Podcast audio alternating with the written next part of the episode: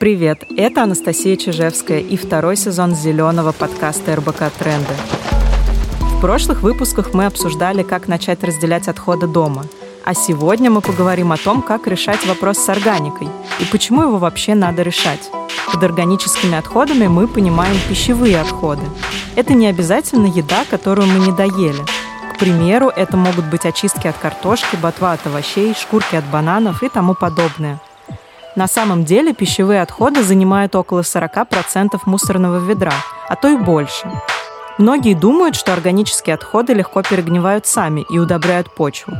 Но когда мы смешиваем пищевые отходы с разной упаковкой и выкидываем в обычный мусорный бак, отходы едут на полигон.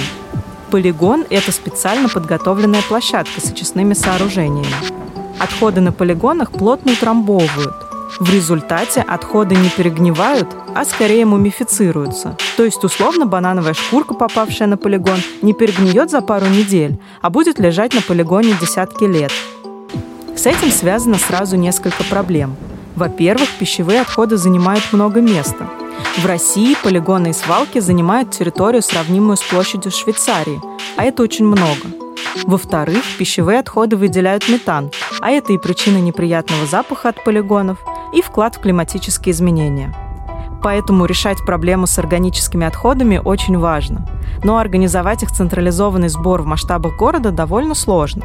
Сегодня у нас в гостях Анна Гаркуша, представитель и эксперт движения «Раздельный сбор». Анна, здравствуйте. Расскажите, пожалуйста, какие есть способы расправиться с органикой в городских условиях, если ты живешь в квартире? И какие у них есть плюсы и минусы? Добрый день. Вопрос, конечно, очень животрепещущий. В моем блоге постоянно а, очень много откликов на такие посты, очень много обсуждений. И я понимаю, что, а, конечно, лучше всего, когда а, существует какая-то внешняя инфраструктура, куда житель, если он хочет, а в дальнейшем, если как бы государство требует этого, можно отнести а, пищевые отходы для дальнейшей переработки. Но сегодня много людей уже хотят, но инфраструктуры нет. И поэтому граждане подбирают различные удобные для них варианты. Я знаю много вариантов э, для получения одного и того же компоста, потому что биогаз получать из пищевых дома это несколько странно. А, и даже, может быть, э, неприятно, а работать с компостом э, бывает э, довольно забавно, особенно когда дома есть дети, им это очень интересно, потому что это какие-то процессы, которые их в том числе и расширяют их горизонты, обучают и заинтересовывают каким-то к новым знаниям. Вот лично у меня дома есть я живу в частном доме, у меня во дворе стоят компостные ящики. Дома у меня есть измельчитель, диспоузер, и э, есть э, червяки. У моих коллег, практически у всех, с кем я плотно работаю, по моей организации дома тоже есть вермикомпостеры. Они разные. Есть э, самодельные вермикомпостеры, есть покупные Э, большие, маленькие. И даже мы в, в апреле месяце делали эфир, как раз рассказывали про эти вермикомпостеры. И одна из э, моих коллег показывала, что когда они переезжали в новую квартиру, уже зная, что она хочет продолжать заниматься вермикомпостированием, она проектировала кухню так, чтобы ящики у нее выдвигались, и там помещались вот эти вот коробки э, пластиковые с вот этим субстратом и ну, с червяками. Соответственно, а, каждый человек выбирает для себя сам, как ему а, больше удобно. Вот мне, например, а, Изначально, когда я еще была далека от экологии, я выбрала диспозер, потому что это удобно. Но сейчас я знаю, что у нас Иловые в Санкт-Петербурге, вот как бы результат э, переработки всех вот этих вот э, органических отходов, которые попадают в канализацию, это все сжигается, это плохо. И поэтому я стараюсь отдавать компостеру, ну вот этому диспозеру меньше э, органики и больше отдавать более натуральным видам переработки. Давайте уточним диспоузер. Это такая установка, которая ставится в раковину и измельчает да. органические отходы. А, Ее можно поставить в любом городе или есть какие-то нюансы? Ну, вообще, я не знаю каких-то таких вот э, законодательных ограничений, что вот в этом городе можно, в этом нельзя.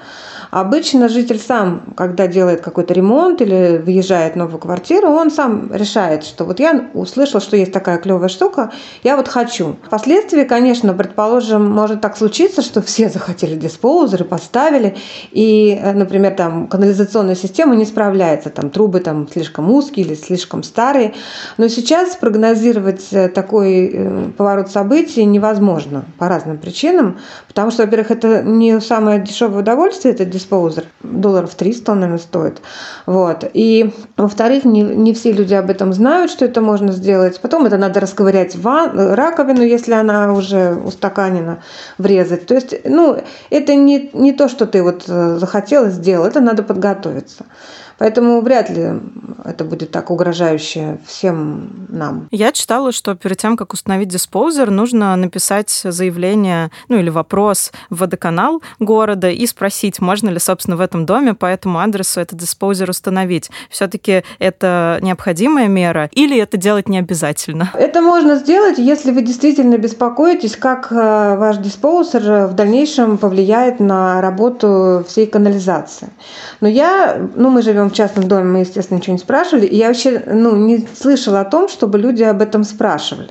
Вот, вот если, например, а, это будет в каких-то там особых требованиях, да, но опять же, никто же не проверяет. То есть э, ты можешь спросить, тебе могут отказать, а ты взял и поставил. Вот, то есть сейчас э, скорее это такая рекомендация эм, для сознательных. Ну, получается, э, это удобно с точки зрения пользователя, но, допустим, если в канализации не установлены установки, которые делают биогаз да, или биогумус, то, получается, это не самый экологичный вариант, чтобы с органикой дома разобраться. Конечно, в, лю- э, в любом случае, когда мы говорим про любой вид отхода и про органику тоже, мы прежде всего должны задумываться, какова конечная судьба э, этого вида отхода. Да? Берем мы там пластик, бумагу, стекло, э, так же, как говорят, что мы там бросили, например, стекло или бумагу в контейнере и счастливы, что типа типа, мы вот молодцы, да, но если приехала машина, которая это отвезла на полигон, то вроде это было бесполезно. То же самое с органикой. Если а, ваша органика в виде а, иловых осадков потом будет отвезена в другой регион на какие-нибудь э, поля там, открытого складирования и будет ухудшать экологическую обстановку того региона, ну или даже вашего, то в принципе это не имеет смысла. Если же с этими иловыми что-то делают полезное, то, конечно, это хорошо. А как об этом узнать? Есть ли эта информация в открытом доступе? Ну, вообще в каждом регионе работают э, структуры а-ля водоканал, наверное, там какие-то региональные водоканалы, куда можно зайти на сайт, посмотреть что-то, э, для начала просто сориентироваться, чего пишут. Если вы не нашли подходящей информации, просто можно сделать обращение и спросить, что э, регион делает с иловыми осадками, как очищают, как очищают канализационные стоки и что делают с иловыми осадками. Обычно это открытая информация, просто многие не задумываются, как это с глаз долой, сердца вон. И после этого можно делать э, для себя определенный... Тогда же, в принципе, в тот же момент можно спросить и насчет диспоузера. То есть, если вы делаете запрос, какова судьба Иловых, то вы можете заодно спросить, а не повредит ли диспоузер канализационной системе. Понятно. Ну, допустим, если человеку по каким-то причинам диспоузер не подходит, есть и другие варианты. Например, компостер э, с бактериями или с энзимами, вермиферма, о которой вы сказали, с червяками, которые перерабатывают органику в компост. И еще я читала про М-компостер. А можете рассказать, в чем разница между этими вариантами и почему лично вы и выбрали вермиферму? Существует э, уличное компостирование в компостных ящиках. Э, э, это компостирование с доступом воздуха. И там, то есть на самом деле все превращается в компост так или иначе. Просто воздействуют разные, либо разные бактерии, либо разная такая биотехнология. Да? То есть на улице у меня в компостном ящике лежат очистки плюс трава, то есть ну, как газон косили. Это все перемежается слоями. И надо это поливать водичкой, ворошить, и тогда оно там компостируется. Э, если же, например, мы говорим про М-бактерии, то М-ведро вот это, да, то, в принципе, тоже люди хвалят, говорят, что они посыпают специальными бактериями, хорошо эти бактерии а, перерабатывают, нет запаха, то, тоже выделяется там какая-то жидкость полезная.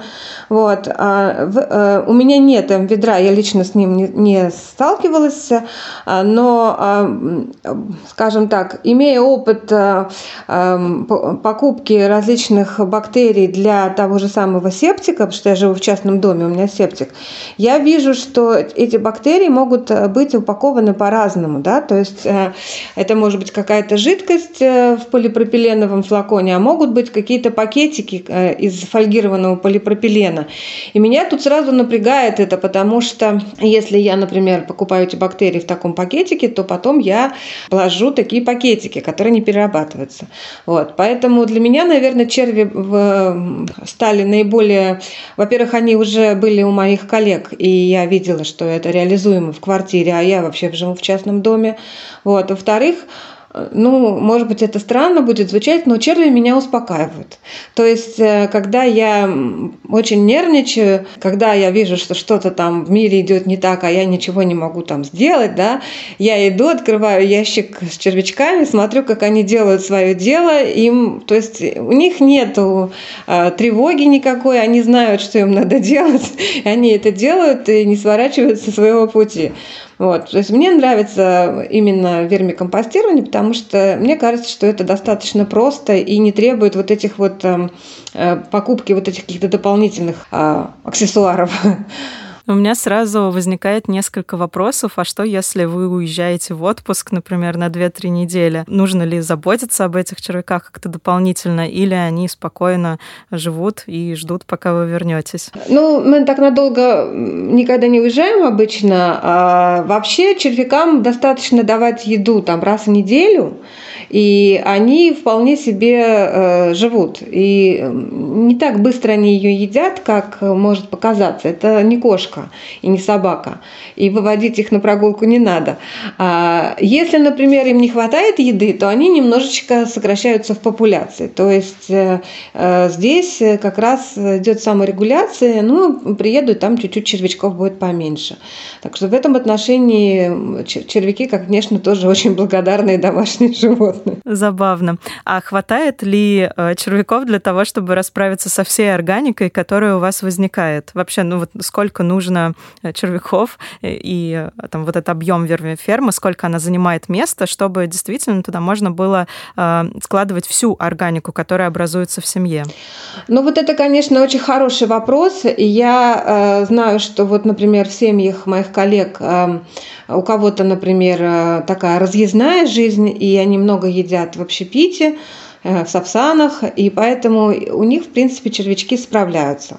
Вот. Э, у других коллег, конечно, не справляются, они частично вынуждены все-таки выбрасывать на помойку, хотя, ну, видя свои излишки, они начинают размышлять о том, а как они могли бы поработать над тем, чтобы эти излишки не образовывались.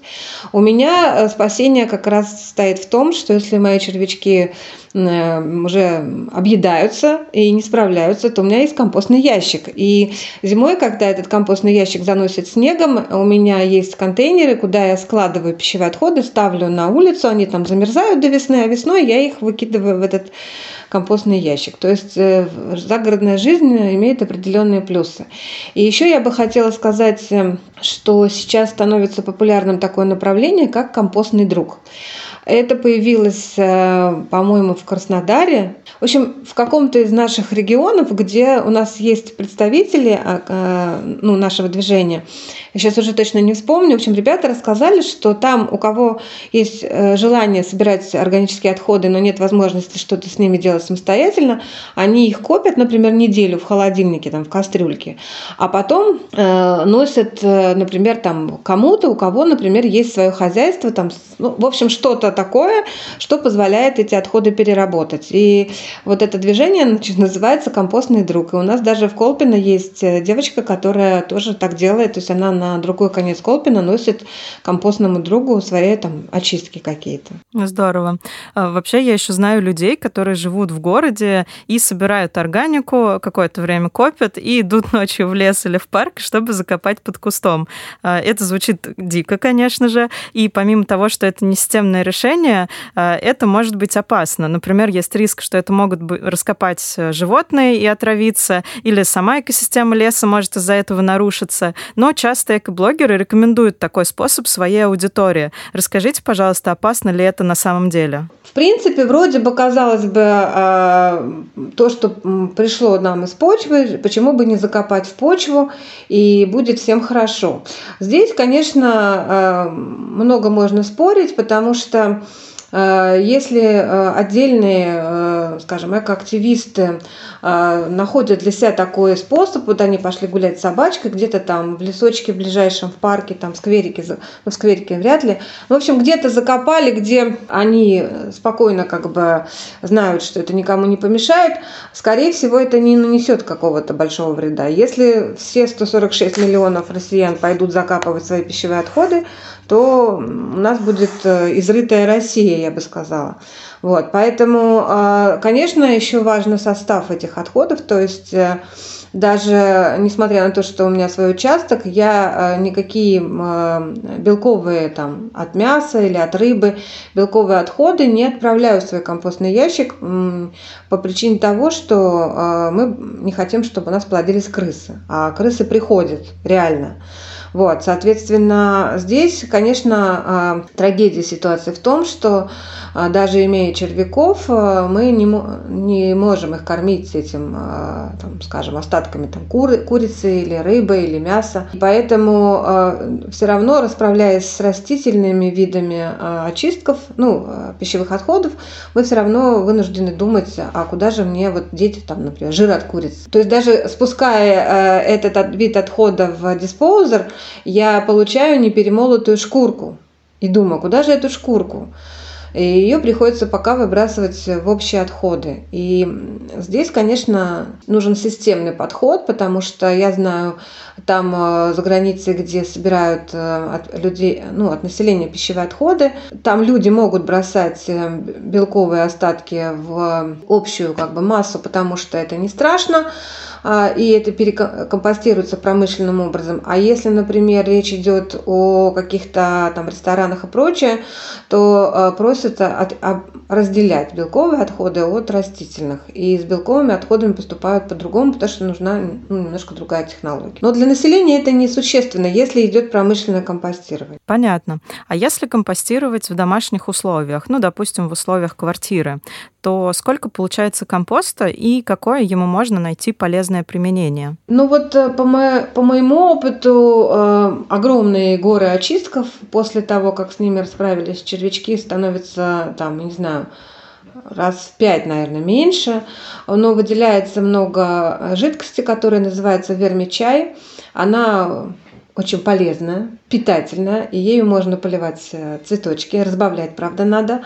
И у нас даже есть э, один из наших коллег, который тоже завел себе вермикомпостер, у него образовался этот вермичай, и он отвез маме на дачу. Мама в парнике там что-то полила и стала потом его через какое-то время терроризировать, чтобы он а ей сделал тоже вермикомпостер, что у нее там все хорошо стало расти. Сразу зацвело, да? Да, вот э, еще одна моя коллега, э, у нее нет дачи, э, она что-то там э, высыпает под соседние кустики под окном, э, но еще она экспериментирует, э, там выращивает у себя на подоконнике, э, ну там огурцы или там какой-то даже бахчевые она пыталась там. То есть, ну, короче, эксперимент, то есть для какой-то своей домашней растительности.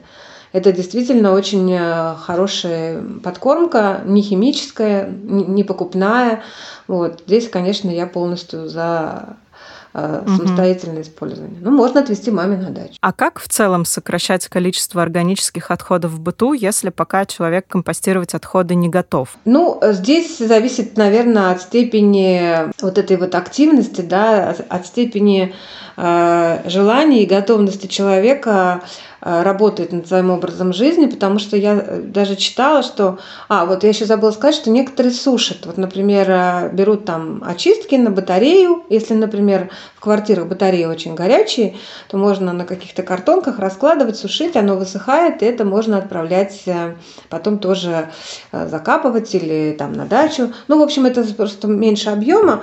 Но вот люди готовы идти на такие неудобства, чтобы решать Э, проблему пищевых отходов в объемах там, своей жизни, да, своей жизнедеятельности. То есть некоторые даже идут на то, что сушат. Э, э, некоторые, например, там, не знаю, картошку варят в кожуре и потом чистят и говорят, что так меньше вот отходов, чем если там ее почистить. То есть это угу. э, такой уже, мне кажется, ближе к фанатизму. Но э, вообще я заметила по своему подходу, что нужно на самом деле меньше закупаться. То есть э, чаще ходить в магазин просто и покупать небольшими порциями. Потому что у нас раньше много портилось э, продуктов, потому что угу. мы живем за городом, мы выезжаем там в какой-то большой супермаркет. Ну, во-первых, сразу очень много упаковки получается. Во-вторых, поскольку много купили, думали, что съедим, а в результате что-то там не, не так пошло, э, ели в городе, например, и продукты просто испортились. И таким образом это действительно проблема, которая решается путем э, хождения в магазин со списком, да, с, с анализом, угу. сколько ты чего ешь, и, может быть, тебе сейчас только не надо. Кстати, недавно прочитала совет, который мне показался хорошим. Это организовать в холодильнике отдельное пространство, ну, например, поставить коробочку или контейнер а, для продуктов, у которых кончается срок годности, потому что часто мы просто не замечаем что-то, что оно портится, и потом выкидываем. А, и вот создать такую коробочку, на которой можно написать «Съешь меня в первую очередь», это тоже может помочь сократить вот это количество да, отходов, которые просто испортились. Еще я бы хотела сказать, что э, очень э, сильно провоцирует э, на увеличение закупок большие холодильники. Я один раз слушала выступление проектировщика, ну, дизайнера, ну, правда, это был какой-то TED на английском языке с переводом, а, но она как раз рассказывала, что решать проблему отходов можно и нужно уже с момента переосмысления даже конструкции холодильников. То есть, когда у вас большой холодильник, вы можете много купить, там такие просторы, что что-то вот действительно закатывается, вы не, там какой-нибудь сырок там, да, или какой-нибудь там фрукт, который закатился там на самый, в самую глубину, вы этого не увидели вовремя, а потом, мама дорогая, срок годности прошел, я есть уже боюсь, это я выбрасываю. Вот, то есть э, тот факт, что большой холодильник может спровоцировать вас на, во-первых, больше купить раз больше в месяц, а во-вторых, оно закатилось, и вы не нашли. Да, очень интересная идея, что дизайн должен подразумевать э, и как бы намекать человеку на то, как экологичнее пользоваться разными предметами нашего быта. А, и а, наш классический вопрос, последний, который мы задаем всем гостям нашего подкаста. Анна, расскажите, что самого радикального лично вы делаете для экологии? Ну, все, что я делаю в быту, я считаю это очень э, просто и не считаю, что это очень радикально. А, то есть это легко реализовывается, и нельзя это поставить в какой-то такой подвиг.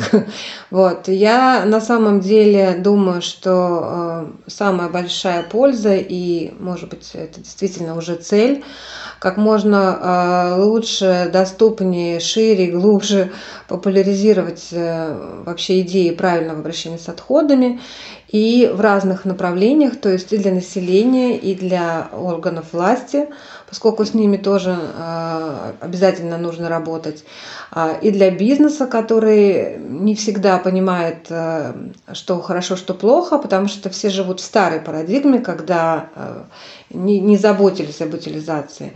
И, конечно, очень важно сейчас разбудить регионы, потому что Москва, Питер, вот эти большие города, они достаточно активны, и люди интересуются, делятся друг с другом. Но чем дальше от административных центров, тем а, болотистее обстановка, и даже те небольшие а, группы экоактивистов задыхаются вот в этой невозможности вот эту, ну, как сказать, ситуацию раскачать. Я считаю, что сейчас нам очень важно идти в регионы и применять э, все свои силы силы, ресурсы на то, чтобы вдохнуть надежду, знания, инстру... дать инструменты региональным жителям для того, чтобы они тоже меняли свою жизнь сами и демонстрировали запрос органам власти на вот именно позитивные изменения в области обращения с отходами. Анна, большое спасибо, что поделились своим опытом. После разговора с вами мне действительно